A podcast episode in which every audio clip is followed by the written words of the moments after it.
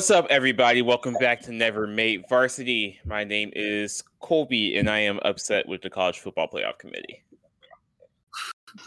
Hey, everybody, it's David. You can find me on Twitter, drivera1222, and I don't understand why the College Football Playoff Committee is anti-fun. Hello, once again. Happy holiday week. For all my peeps, it's your boy Maverick. You can find me on social media at heartbreak__kid.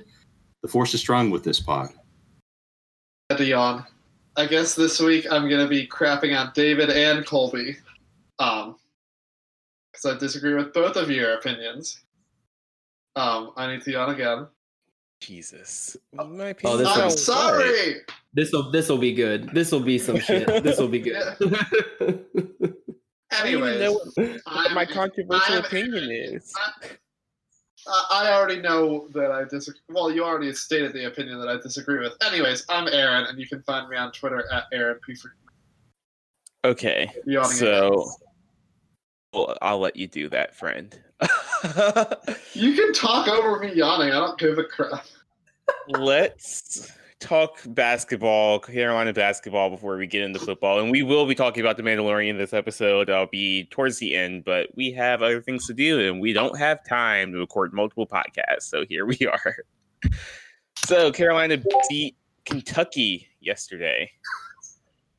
And neither of these teams are good.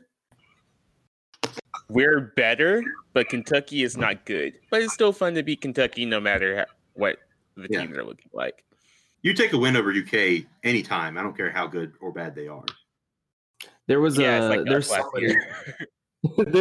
somebody who tweeted it out, but someone was like, people will try to spin this as a good win. But and I was like, can you just take the stick out of your butt, please, and just take a win over UK? Like, it's, I get it. They're 1-5, but you know, Kentucky is one of those teams that they have the talent on their squad every year that any game they could do, like they could hit the switch and they could get it all right. And I honestly, I even tweeted, I was like, this is probably going to be Kentucky's get right game. I can feel it in my bones.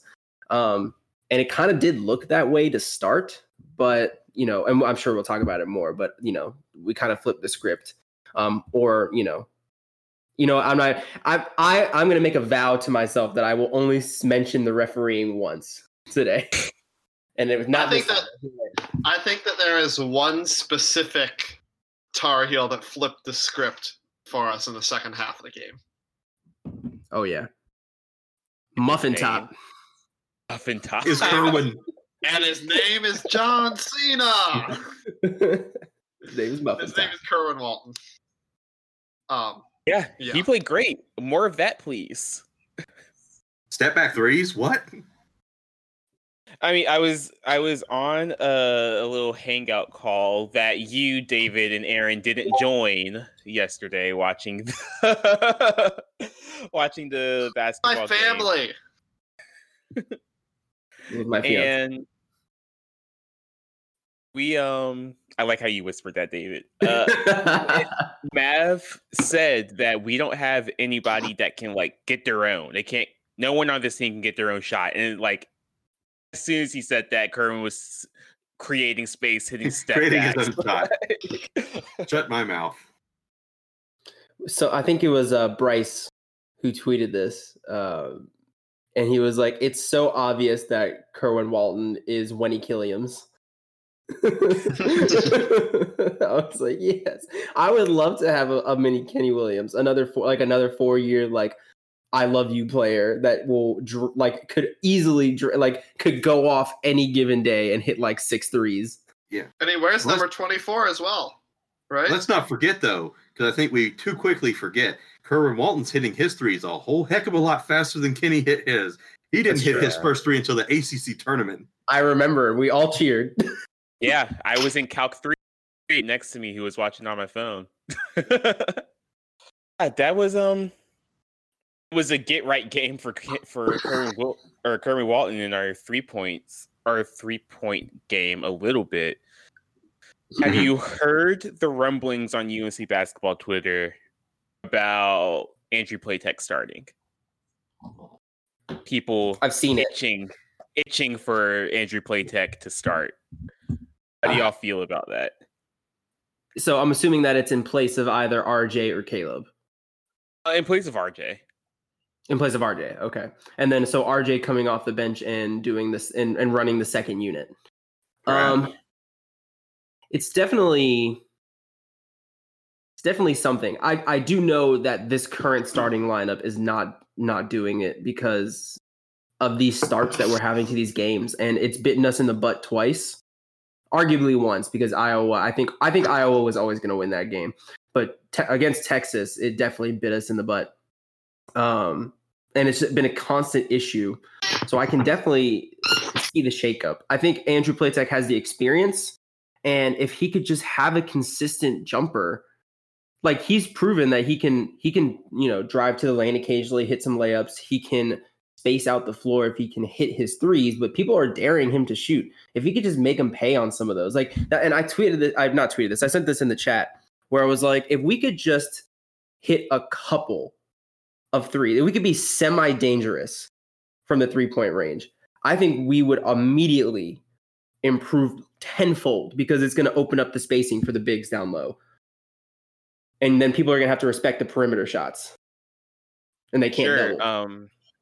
By the way, Des Bryant just scored a touchdown. That's fun. He did not, in fact, retire. No, I agree. I thought he was done. I also thought he was done. I would like to see Andrew Platek start.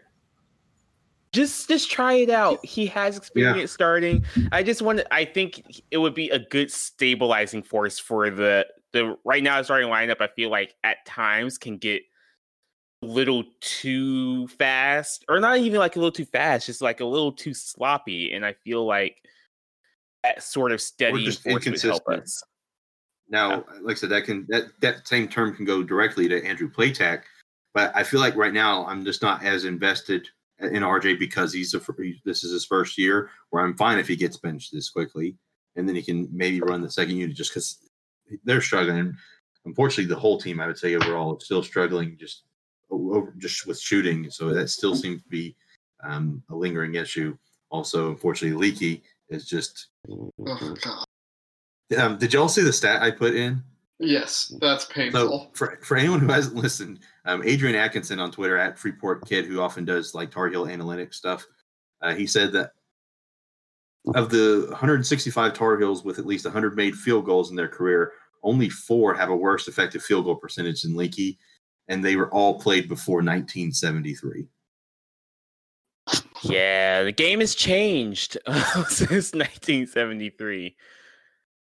Right now, the best 3-point shooters on the team are Andrew Platek and Kerwin Walton by a margin. Then RJ Davis by. I don't know. I think Puff might even have better than RJ at this point. Maybe the sample size is lower, but he's making his. Puff is 1 for 4. RJ Davis is 9 for 27. Yeah, just a little bit. Just a smidge better.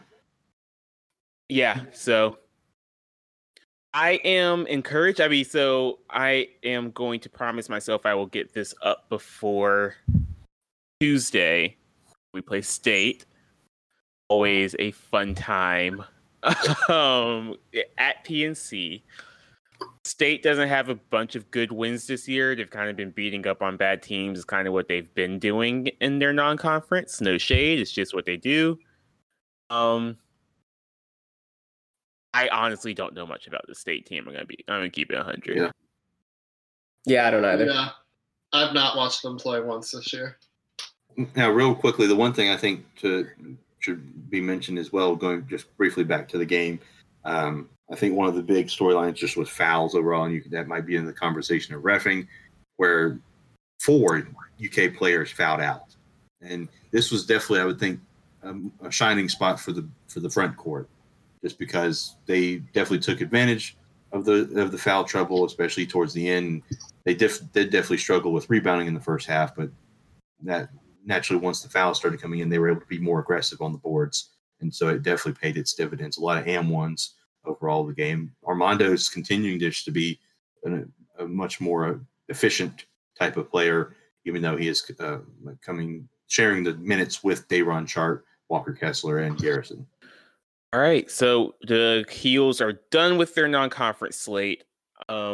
Heading into conference play, the games that matter a little bit more. So we'll see how they do.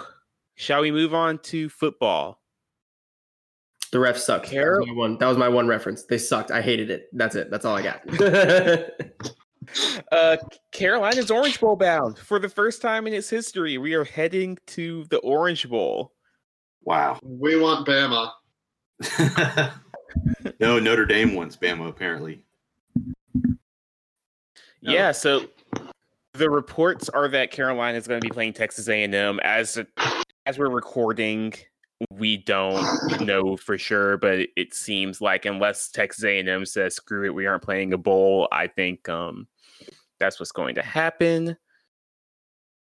I don't know. This is what we said last week. This season is a success. We went from 2 wins to an Orange Bowl berth in 2 years. 2 years. We are 2 seasons removed from being a 2-win football team. And now we're in the Orange Bowl for the first time in our history. Our first New Year's Six Bowl since 1950. I would say in a very long time. We went to the Orange Bowl. Or not the Orange Bowl, the Rose Bowl, I believe. Sugar Bowl. Gotcha. No, Sugar Bowl, yeah. We lost to Oklahoma and Rice in back-to-back Sugar Bowls in 49 and 50. Can't lose to Rice. You can't lose to food. You can't lose to food in a food bowl, no less. In a food bowl. So, yeah, I am happy for this team. I honestly don't know how good Texas A&M is. They got blasted by Alabama and then have been beating up on bad SEC teams, with the exception of Florida, but that Florida team lost to LSU. To be fair, we lost to Florida State. So. Yeah. So it just means more. They also lost to a not great Auburn team that just fired their head coach. Yeah, I don't know. We will see. I think we have, I don't know. Are we recording a podcast next weekend? As we show plan on the show. We'll talk about it more sometime between now and January 2nd, I believe. This is when that game is. The first, yeah. Second. The second at 8 p.m., I believe. Ooh, nightcap. Oh, cool. But there is other college football news. The top six, again, as we're recording, the top 6 for the college football playoff are out. We have Alabama at 1, Clemson at 2, Ohio State at 3, Notre Dame at 4, Texas A&M at 5, and Oklahoma at 6. Aaron, is this what you wanted to yell at me and David about? Yes. Wait. Can we at least say what we have to say before you get on us about what we said that we haven't said yet? I'm gonna make a minor concession first. Do you want me to make the minor concession before you start or after? Before I make my point. Sure, but I'm not even sure what you're mad at me about. I know. Yeah, we haven't even said anything yet. No, I already know. You're just gonna start saying some stuff about how Cincinnati deserves to be higher than where they are, and maybe something about Coastal or BYU. I don't know which one. But Cincinnati, I'll give you. They should probably be in the top 6.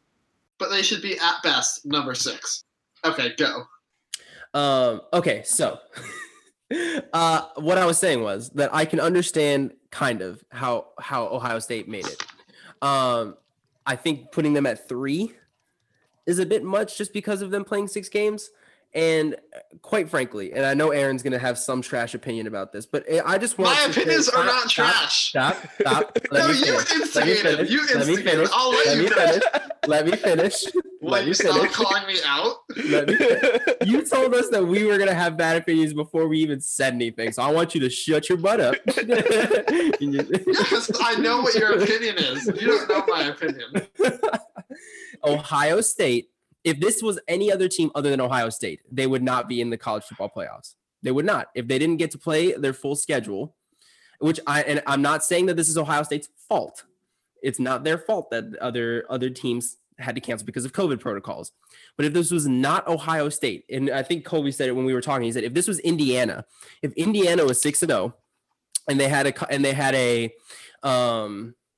a conference title, Big Ten championship, they had a Big Ten championship, would they make the college football playoffs? It depends. No, it doesn't, because they would not, because they would only have 6 games. So the only reason Ohio State has made this college football playoffs is because they're Ohio State, and that's okay. You just got to admit that. Okay, no other team would get that luxury. So the way Ohio State privilege. You got to check your Ohio State privilege.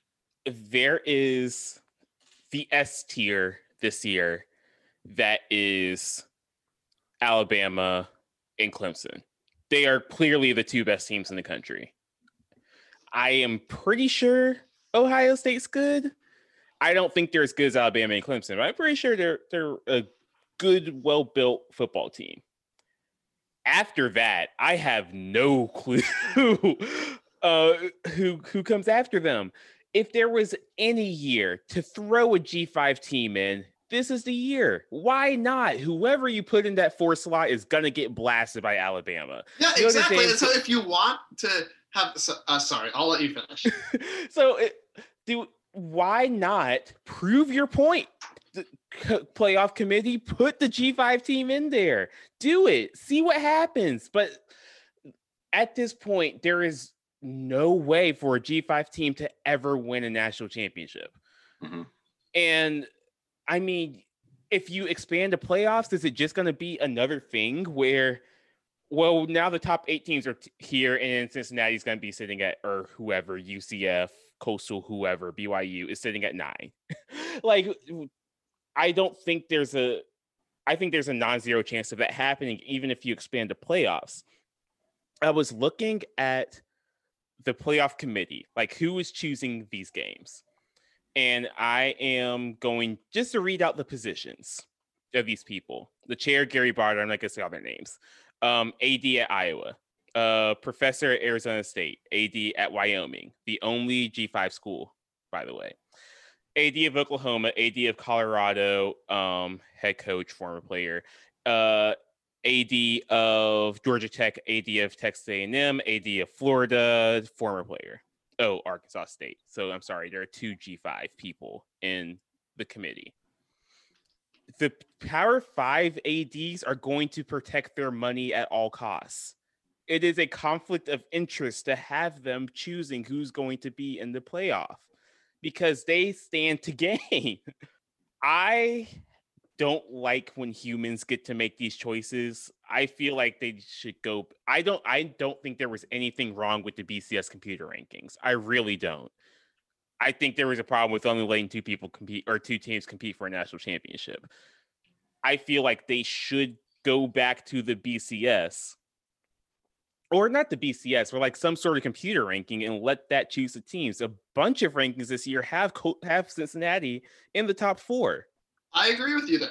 I don't think there's a problem with the BCS rankings. I think the college football playoff committee is inherently flawed because they change their criteria every single year, which is in large part because their membership fluctuates. The members of the committee fluctuate year to year. But I also think that you are spot on in that no matter what the number is, the group of 5 team is always going to be the number 5 team or the number 9 team or the number 17 team. And I think as you continue to expand the pool, how meaningful making the playoff and winning the playoff are diminishes.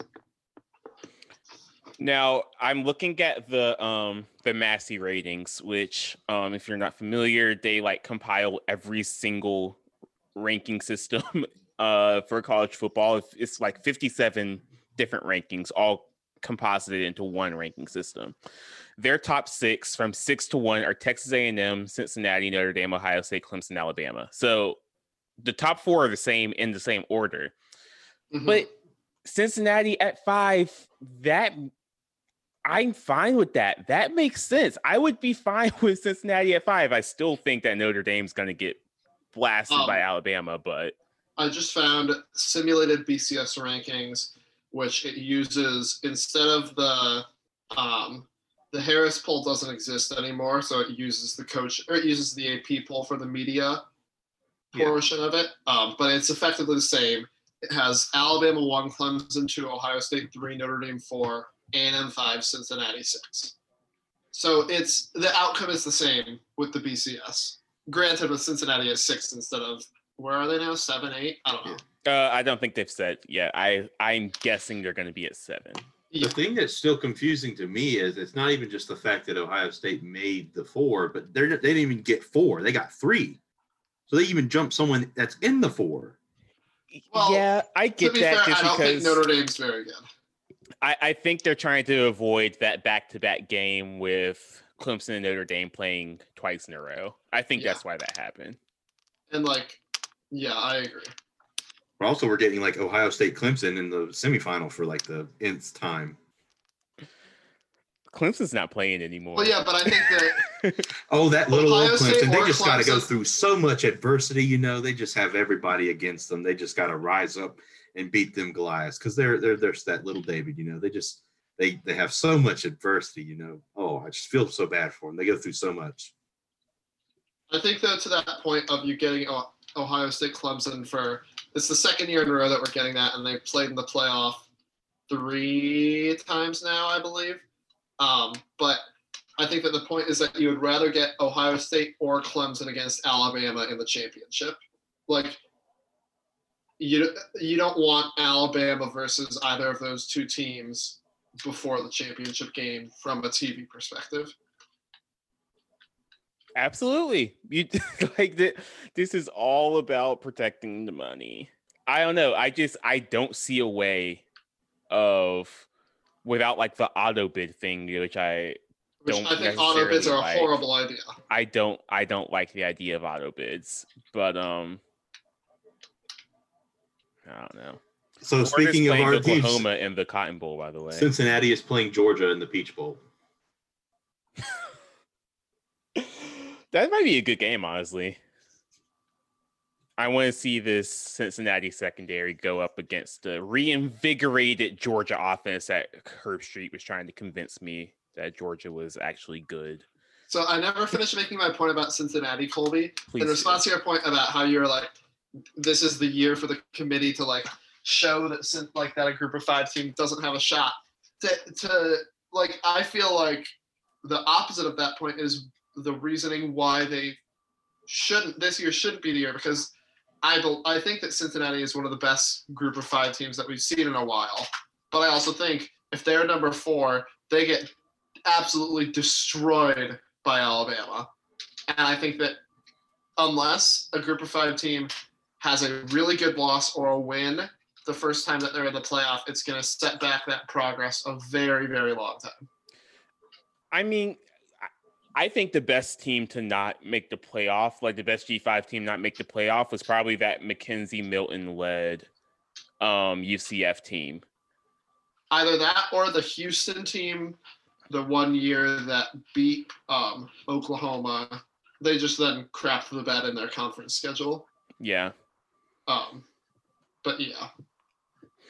But it's, if you're a G5 AD, what do? If you're the AD at Cincinnati or UCF or I don't think that Coastal will be able to keep up this sort of offense year over year. But if you're at one of those schools, I think App could jump up and maybe get back to that sort of level of competing. What are you supposed to do? Join a better conference.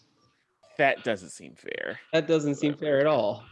Because I honestly think that the Fun Belt and the American are kind of just as good as the Big 12. I think I'll let you have that take. I'm not going to agree with that, but I'm not going to criticize you. At least I think that the meat of the Big 12 is the same quality as the meat of the Sun Belt or the meat of the American, probably closer to the American, but still. Did Georgia State, Georgia Southern, App, Coastal, those are good teams. Tulsa's a good team. Cincinnati's a good team. UCF's a good team. It's official. We are the number 13 team. and playing Texas A&M in the Orange Bowl. Bring it on.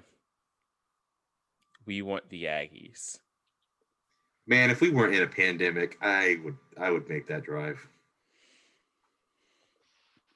Shall we? Is it time to do the? I mean, Panthers suck. Where it's 2:30. The games that we normally talk about are on now. So I'm down to talk about a little Mandalorian.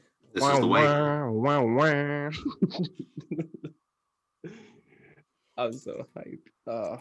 So this is where I'm gonna say it now. This is full spoilers from this point forward. So if you don't want to hear spoilers, get out of here now, because we aren't holding back. So I think that's plenty of time. Why are people mad about the name Grogu? It's a fine. It's a lovely name. I think people just like the name Baby Yoda better. I think they're just upset that it's not a cutesy name. You know, like, what I'm saying? Do you remember that the other of his species is called Yaddle? Like, what are we doing here? All of these names are dumb. They're all dumb names.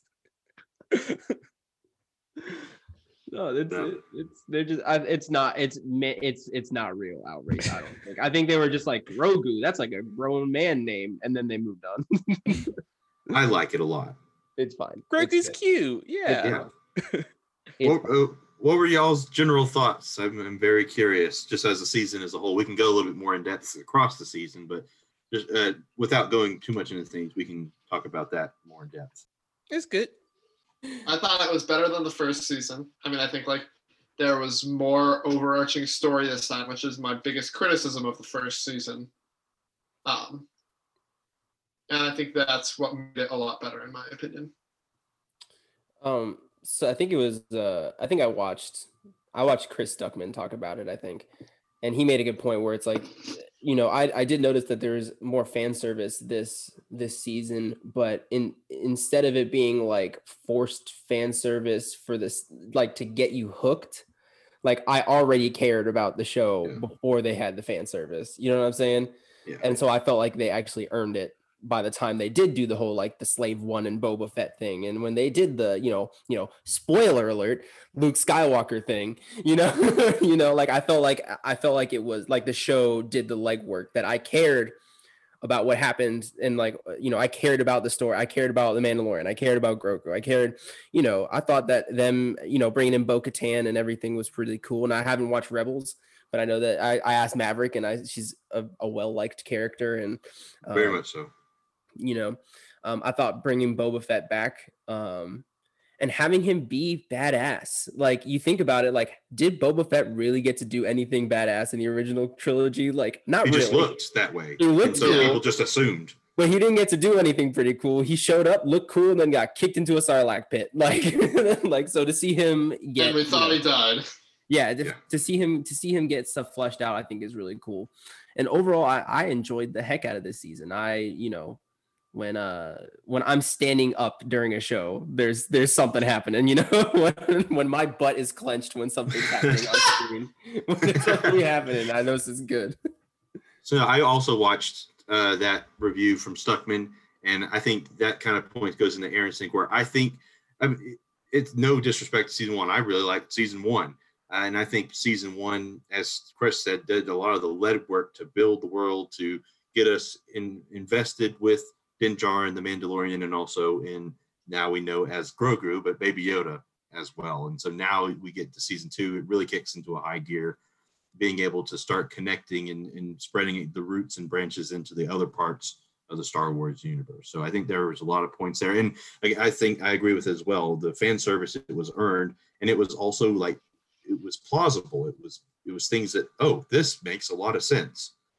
This is completely logical that this could happen in this point in time for a lot of things, whether it be bringing back Boba Fett, having Bo-Katan show up, also Luke Skywalker showing up. So I did like a lot of that, and that's my biggest thing that I wanted with the sequel trilogies, is being able to make a lot of connective tissue to the other levels of canon, whether that be the shows, video games, books. And I think this season and the show as a whole has done a really good job of it. Yeah, I liked it. It was good. I feel like it's like, do you need to expand on it, or are you just like, yeah? No, I mean, as far as like comparison to last season, I liked it about the same. I think I like last season a little bit more just because I kind of like the non-serialization, just jumping in for an adventure of the week. Was fun for me. But I did not feel turned off by the more like digging into the stuff that we know about the Star Wars universe. It didn't feel like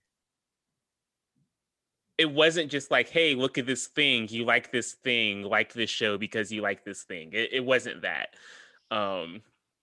Which felt good. And yeah, it was a good season of television. They put the money to good use. I mean, we could probably just go ahead and dive in. Like, it really starts off with the first episode. And I think my biggest thing is with all the Easter eggs and things like that, it was things, relatively inconsequential things, but for someone that has watched canon, that is invested in all types of canon, it's just like that. It's the Leo DiCaprio meme from, I forgot the name now. Once Upon a Time in Hollywood. Once Upon a Time in Hollywood, where he just points at the screen like, oh, that, I see that. It's like in the first one, he lands in Tatooine again. We're back in Tatooine. Meets Amy Sedaris' character, who is probably my least favorite character of this series. But you see R5, which is all but the red droid that Luke runs into in episode 4 that blows its gasket, which causes him to get R2-D2. Then we meet characters like Cobb Vanth, who is a part of the Aftermath novels that goes more in depth in between episode 6 and episode 7 to the politics of Tatooine. Also goes more into the story of how he came across Boba Fett's armor, which I think was one of the big reveals of that. And then, I mean, even on top of that, you also have his pod, which is a part of an engine from a pod racer. You know, it's the same type of pod that Anakin had. I don't think it's the exact same one, but it's at least the same style of it. I think there's just overall a lot of stuff like that where you don't have to see those things, and that's not going to enhance your experience if you don't know what it is. But for someone that does, it's just another like little thing to see. I didn't need to know what a Krayt dragon was before the episode to enjoy the fact that there was a Krayt dragon in the episode. And I didn't need to know that there's a skeleton of a Krayt dragon in episode 4 when C-3PO and R2 are in the desert, or like the sound that Obi-Wan made when he was scaring off the Tusken Raiders was supposed to be like, I didn't need to know all that to enjoy it. You know what I'm saying? So it's I enjoyed the first episode. I think Timothy Oliphant, I thought he's the sheriff. Oh, perfect. He is the type. Any type of marshal / sheriff role. I mean, he was in Deadwood. Yeah. What was the Justified? Justified. Yeah. I mean, that he was made for that kind of role. So very suave. You could definitely tell the Boba Fett armor did not fit him that well, especially the first shot of it. But it was just the thing like, oh crap, that's Boba Fett's armor. And then at the very end is when Bendo's riding off into the sunset, off to the next mission. We get that hooded figure and turns around. It's Tamara Morrison. It's all but Boba Fett, who actually originally played Jango Fett in episode 2. And so that set up some story beats later on in the season. He was coming to collect that armor. So how do you want to, Mav, I'll let you lead. You want to do like top 3 episodes of the season? Is that how you want to do it? Sure, we can do that. Let's do it. I'm ready. I looked up the episode name, so I now have a reference. Yeah, I need to pull up my reference. I can start because I already have mine. I'll go after you. I got mine. It's like in no particular order. My 3 would be chapter 11, which was episode 3, the Heiress, in which where Bo-Katan was officially introduced, just because it expanded the Mandalorian kind of world, and I think this particular episode brought in one of the major themes I think of this season. Was challenging Din Djarin's worldview, especially as a member of Mandalorian. And we also get the revelation that he was actually a member of the Watch, which was a big part of the Clone Wars series. It was a fringe group of Mandalorians that were very fundamentalist, I guess is the best way to put it. And that's why he had the very strict code for putting on the helmet and keeping it on. So it confused a lot of people. Were like, he's like, I can't take off my helmet. And everybody's like, well, we know plenty of Mandalorians that do that. So why is he doing it? So I think for both a casual fan and someone that has watched the previous series, it was interesting to see both sides kind of talking about that issue. And because people who haven't seen it were just believed Mandalorian and what he thought, whereas the people who have seen it knew that there was some cognitive dissonance with that overall. But also there was just a lot of great action for this. You still can't trust the Quarren. There's the beings that threw him into that boat, the water pit, untrustable creatures. But yeah, it was a fun time. And then my second favorite would be chapter 13, which was episode 5, where we get none other than Ahsoka Tano introduced. So yet another character from the animated series into the Star Wars universe, played by Rosario Dawson, who did, I think, a fantastic job. It was originally voiced by Ashley Eckstein, but I think Rosario played the part beautifully. And for someone as high a caliber as he was, a lot of people were like, this person's going to have something. This isn't going to be a one-off thing. And then we get from the Disney investors meeting that Ahsoka is going to have her own series. So I think that was, in a lot of ways, the backdoor pilot for that kind of show. And then lastly, I think the finale, as well as one of my top three. It just had so many story elements. You save Grogu, the Darksaber is a big part of it, and we get Luke freaking Skywalker. I mean, what more can you say? Yeah, I agree with that. I need to remember to talk about the Darksaber when I talk about my stuff. It'll be the last thing I talk about. But my favorite episodes would have to be. I really enjoyed the Ahsoka Tano episode number 13, The Jedi. I really liked the kind of like samurai aesthetics that it had, like the dueling and the very East Asian feel. Oh yeah, it's a lot of it. I'm just a sucker for that. I thought it was also shot really well. There were some really, really cool, beautiful shots during that episode that I was like, whoa! Like when you have like all like the dudes that are trying to get Ahsoka, and she's just like tearing them up in that going through the fog and everything. Yeah, I'm like, wow. And there's a shot of Ahsoka too, where she like kind of like pulls out her saber like mm-hmm. behind. There's so many. It was like a reverse horror movie. I was like, oh, this is great. And it was directed by Dave Filoni, who directed one episode last season, and for otherwise he's very much a animated type of director, and so to see him put something like that out, I mean, he had to have directed this episode because Ahsoka is his child, and so he was going to be the person that put that on the screen for the first time. So I think those of you that listen to Four Nations Report know that me and my co-hosts there have an interesting relationship with Dave Filoni. I, for one, am a Dave Filoni fan. My co-host Ariel is not. But interesting. I think he's a good director. That kind of doesn't surprise me. I don't know why. Just from listening.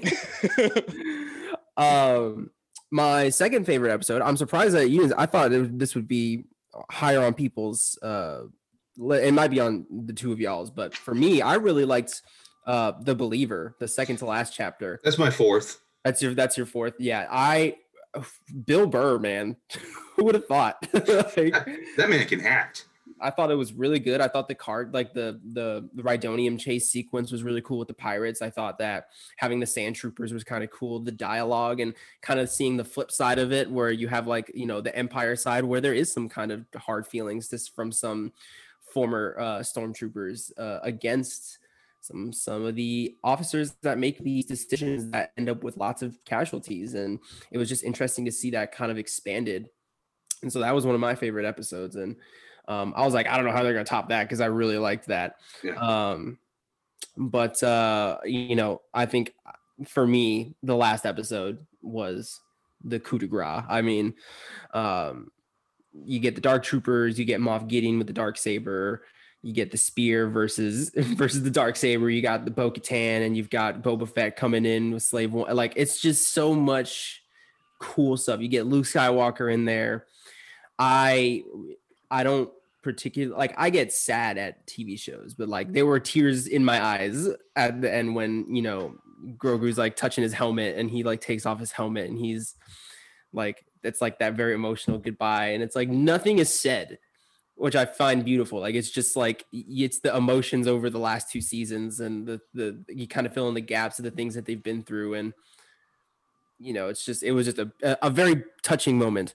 And then also kind of like also slowly realizing what might have happened to Grogu as a consequence of what happened. So when we can talk about that later. We can talk about it. Yeah. We'll talk about it after this because I have thoughts and we also got a question about it. So, okay, cool. So the one thing I want to say, the last thing I want to say is that I really found it very funny that Bo-Katan was like, your traditions are weird and outdated. And then her whole thing is like, I can't take the Darksaber without trial by combat. And like, your tradition is weird and outdated. It's like, it's just a weird like dichotomy of like, that's also something we can talk about in just a moment. Okay. I want to talk about the last episode, and we can use the question that we got on Twitter as a segue for talking about it. David, I believe that was 3. That was my third. Yeah, that was my third. Yeah.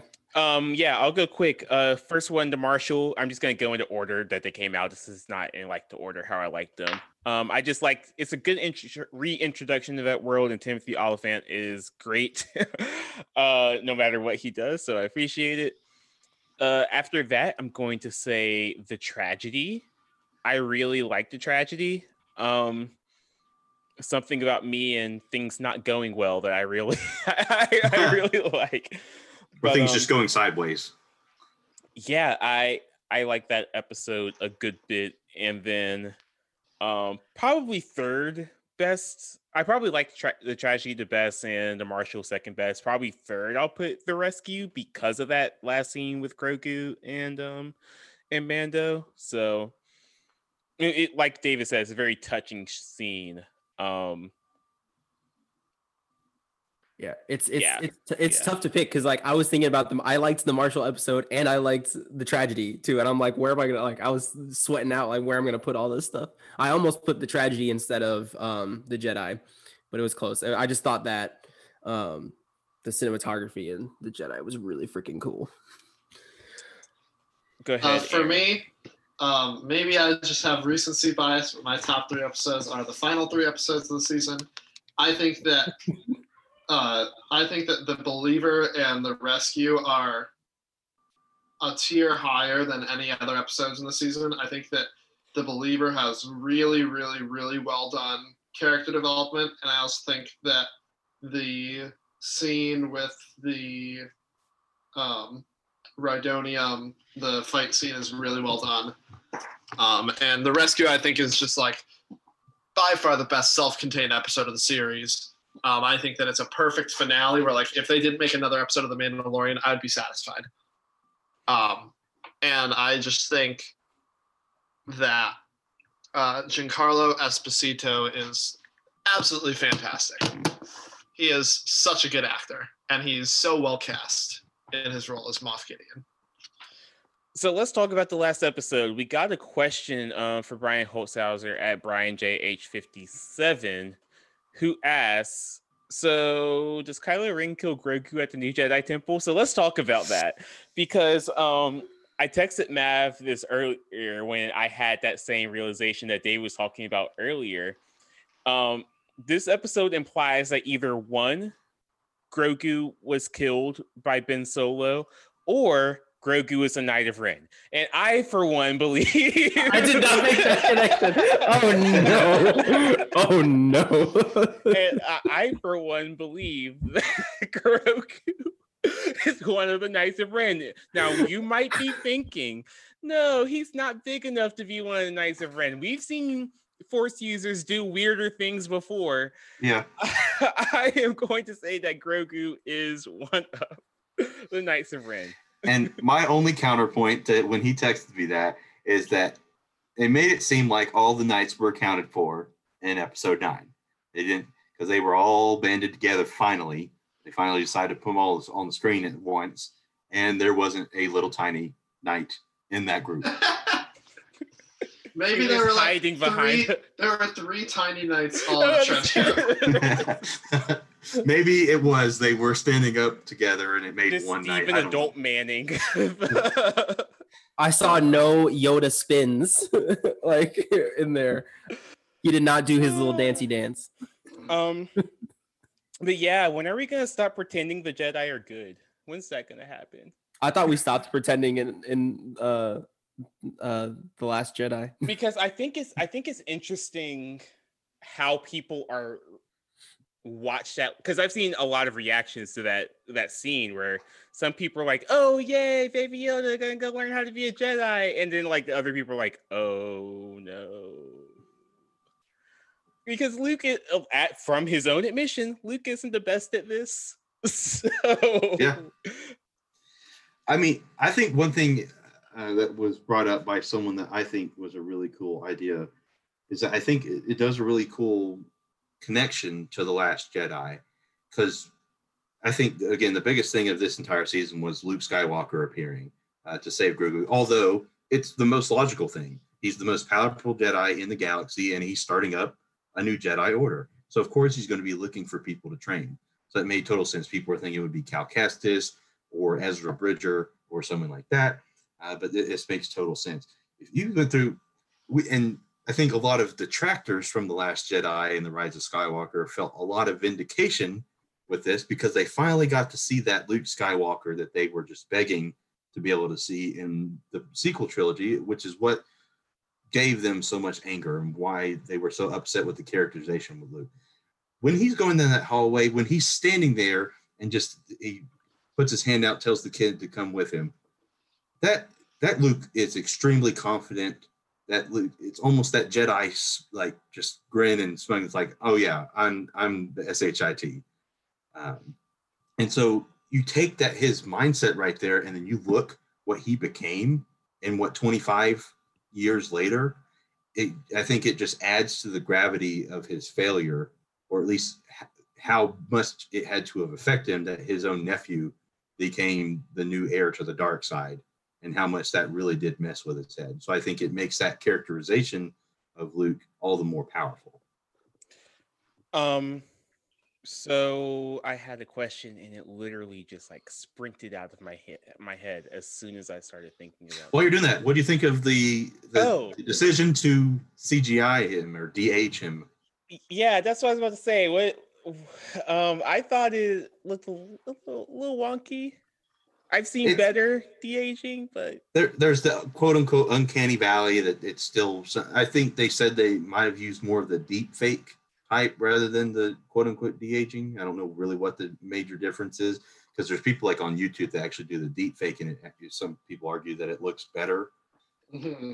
But I've seen some popular deep fakes of The Office that have been going around the past couple of weeks. So. It didn't affect me at all, quite honestly. As a wrestling fan, I have become very much attuned to the idea of suspension of disbelief. All I had to see was that black glove and that green lightsaber. I didn't give a crap anything else. I knew that was Luke Skywalker. People were like, is it going to be Sebastian Stan? People have been saying that for years now because of how uncanny they look. And also Sebastian's in that prime age of what this Luke Skywalker would be. But I totally support this decision. I think what it kind of tells me, and I think a lot of people would be happy about this, is that it's not meaning that they're just going to start pushing the Skywalkers back into everything. This was just meant to be a one-time thing because it made sense for the story. I would say if they did plan to have Luke involved more, they would have recast him, because I think that's more of a long-term thing to do. Whereas for just a one-time thing, using CGI was the best way to go. I think it looked better than Moff Gideon, or not Moff Gideon. Moff Tarkin and Leia. And Leia in Rogue mm-hmm. One, which looked I agree bad. With that. it still looked like a little plasticky, but other than that, I thought it was fine. Not to mention, I'm sure it's a thing, because once the technology gets better, I don't see how they wouldn't go back, and they can always edit it, because they edited out the crew member that was in the one scene in episode 4. So I'm sure they could go back and continuously work on it and make it better over the years. Should we do the other question? Or no, Matt, you also have some questions. Yeah, let me get this pulled up. The one thing, too, that we didn't do, because, like I said, episode 8 was in all of our top 3 episodes. So I feel obligated to say, just to, for everybody's reference, it was directed by Peyton Reed. Tar Heel. Peyton Reed of Bring It On fame. Also did the first Ant-Man movie. So let's see. Bear with me just a moment. Getting this also, Robert Rodriguez directing The Tragedy. I was like, whoa. Also, Apollo Creed directed Star Wars. I know, that's cool. Freaking Carl Weathers. Love it. So we did talk about at the end of episode 8, we get the idea that we have the Book of Boba Fett coming out in December of 2021 after Boba Fett takes back over Jabba's palace and he sits on that throne.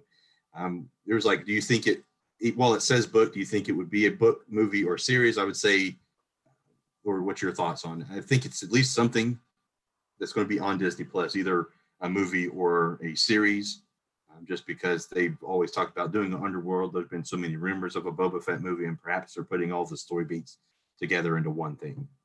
Maybe like a miniseries?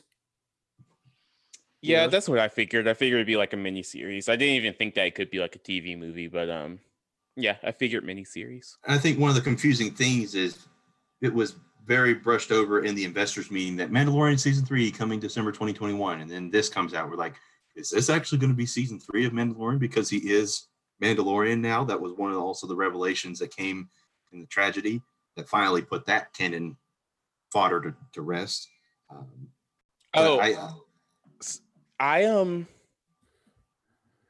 have one more question for y'all about the finale before you get to more questions, if that's okay, Mav. Yeah, no, go ahead. Why didn't Bo-Katan just like do a little rock paper scissors? That was actually one of my friend's questions. And okay, Aaron, but I have an answer. It seems to me like the combat that they were alluding to is like some slashy someone dies. But come on. Slashy is not as simple as rock, paper, scissors. Here's the Darksaber. Yeah, allow one of the canon people to put their canon hat on. So for those of you who've not watched Star Wars Rebels, I don't want to spoil it all the way, but let's just say that Bo-Katan did not win the saber in combat. So that has been one of the slight plot holes that came with this. But it's also a thing where there was that story beat was loosely interpreted in the Clone Wars series, where because Mandalore is very much a warring and warrior-like nation, that especially for the item that's supposed to be symbolic of the leadership and of the world, that it is something to be fought over. But Bo-Katan was given the Darksaber by someone who stole it from someone else. So one thing I think it was is I want to say, or at least my theory is, it's going to come out somehow, some way, that Moff Gideon learned this piece of information, and being the manipulative type of person himself, he challenged her to fight because he knew that she was that Mandalore is a nation that's tied to tradition, and was going to fight her over it. I don't know if he won cleanly or what, but ultimately wins the saber, and so he's still manipulating it even in this circumstance, because of the tradition for both Din Djarin and for her. It's not necessarily that itself. But if he just gives it to her again, it's still not legitimate. And it's more her own psyche that I have to be able to win this back to be the legitimate person. So, because if someone finds out that it was just given to me again, then I'm not going to have the backing and the following that I need to truly take over Mandalore. So that's why it's still her that she has to fight to win it. I don't know if they have to kill, because that is still something loose, because Moff Gideon didn't get killed and he didn't kill her. But that's the main gist. Big Elder Wand energy. Very much so. Spoiler alert for someone who watched Rebels, it was original. It's in the Elder Wand sense, it belongs to Darth Maul. And it was stolen from Darth Maul by Sabine Wren, who gave it to Bo-Katan. And spoiler from animated series. what are the questions? Because I think we should do Michael's last. Mm-hmm. The other one is what do we believe? We kind of went into a little bit. Is what will Grogu's role be, or at least will we see him again in this series? Probably. I don't think we'll see him for a long time, and I kind of don't think we should see him for a long time. Just because that ending was so good, and I feel like it kind of dampens the emotional weight of it if they just bring him right back. Like, mm-hmm. what's the point? Yeah, if we don't feel the loss the way that Mando felt the loss. So I'll say I hope that we don't just see him. I want to say, like, I wonder what the age is that he becomes more like an adult, you know, or at least can speak. Yeah, because right now he's 50 and he's still a little baby. So I wonder how long it is. Like, so conceivably, like, he's going to be a baby for a while, unless he's like right at the edge. I don't know how. I don't even know. They don't. Obviously, you don't know what Yoda's, you know, race is called, or people. But I don't know how they. At the same time, he's been trained for probably a good 20, 30 years at the Jedi Temple. Right. So it's going to be interesting to see, because kind of like Colby said, like, if he comes right back, it kind of dampens the end of that season. I don't know. But then again, like, and I think Maverick said this, but like, if it does come out that Kylo Ren did kill Grogu, like, Kylo might head into Jar Jar Binks territory of hated. Like, because, like I said, how does that affect people's view of him turning back good? I mean, he already did some pretty deplorable things by killing Han Solo, also killing all the students. Now he killed Grogu, who's one of the most quickly loved characters in Star Wars history. Yeah, it'll be interesting to see. Because Luke, by the time that he got Grogu, It can't have been that far after the Empire had fallen in episode 6. It can't have been that far after. So he still was pretty young. And by the time we catch back up with him in episode 7, he's got to be what? Like in his 60s? 50, 60s? Well, this is 25 years before episode 7. So he'd be 75 probably. Okay, gotcha. So there's a big gap in there that there's a lot that can happen. And in those 25 years, will Grogu still have been at that Jedi Temple? I have no idea. There is a lot of things that can happen in that gap. But I'm anxious yet excited to see how they resolve that. If they resolve it well. The last time I was anxious yet excited to see how something was resolved was Game of Thrones. So I'm really hoping that this does not turn into that. Aaron, your thoughts? Then I have an answer. I feel like my overarching thoughts are, like I said, I feel like the finale of this season was a really well self-contained series finale.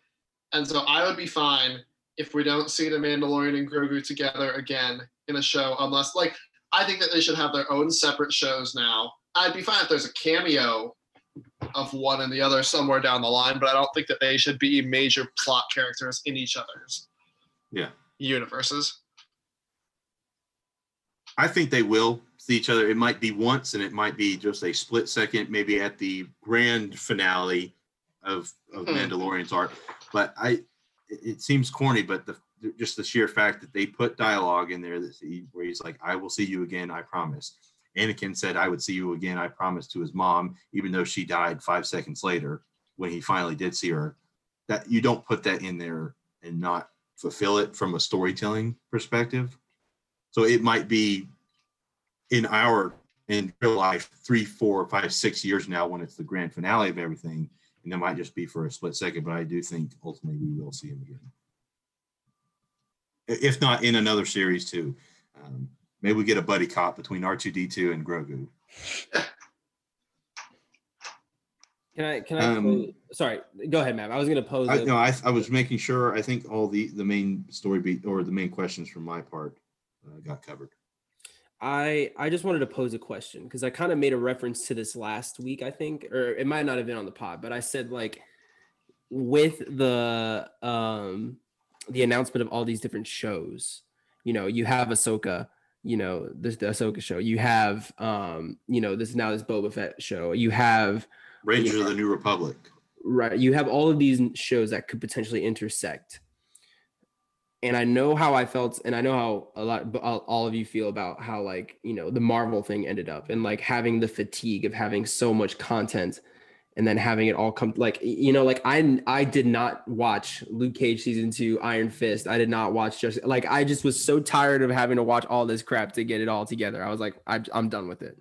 I watched Daredevil and I watched The Punisher. And then I was done. I watched Luke Cage season 1. I watched Jessica Jones season 1. And then I was like, all right, that's it. So, like, you know, are y'all like worried about there being like a Star Wars fatigue, especially like the feelings after episodes 7, 8, and 9?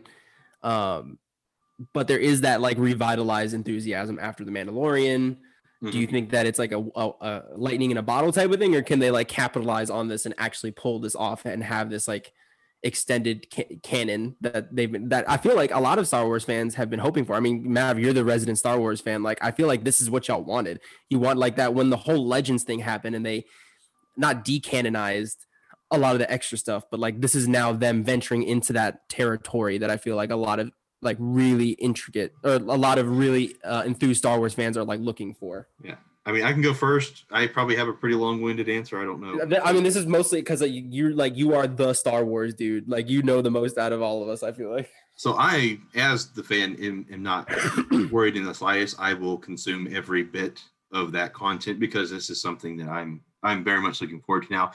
And it was, I think, the more and more away that I get from the sequel trilogy, I think the more and more realization I'm coming to all to just because of the success now of The Mandalorian is that the future of Star Wars as a franchise is in televised, in episodic television series and things like that.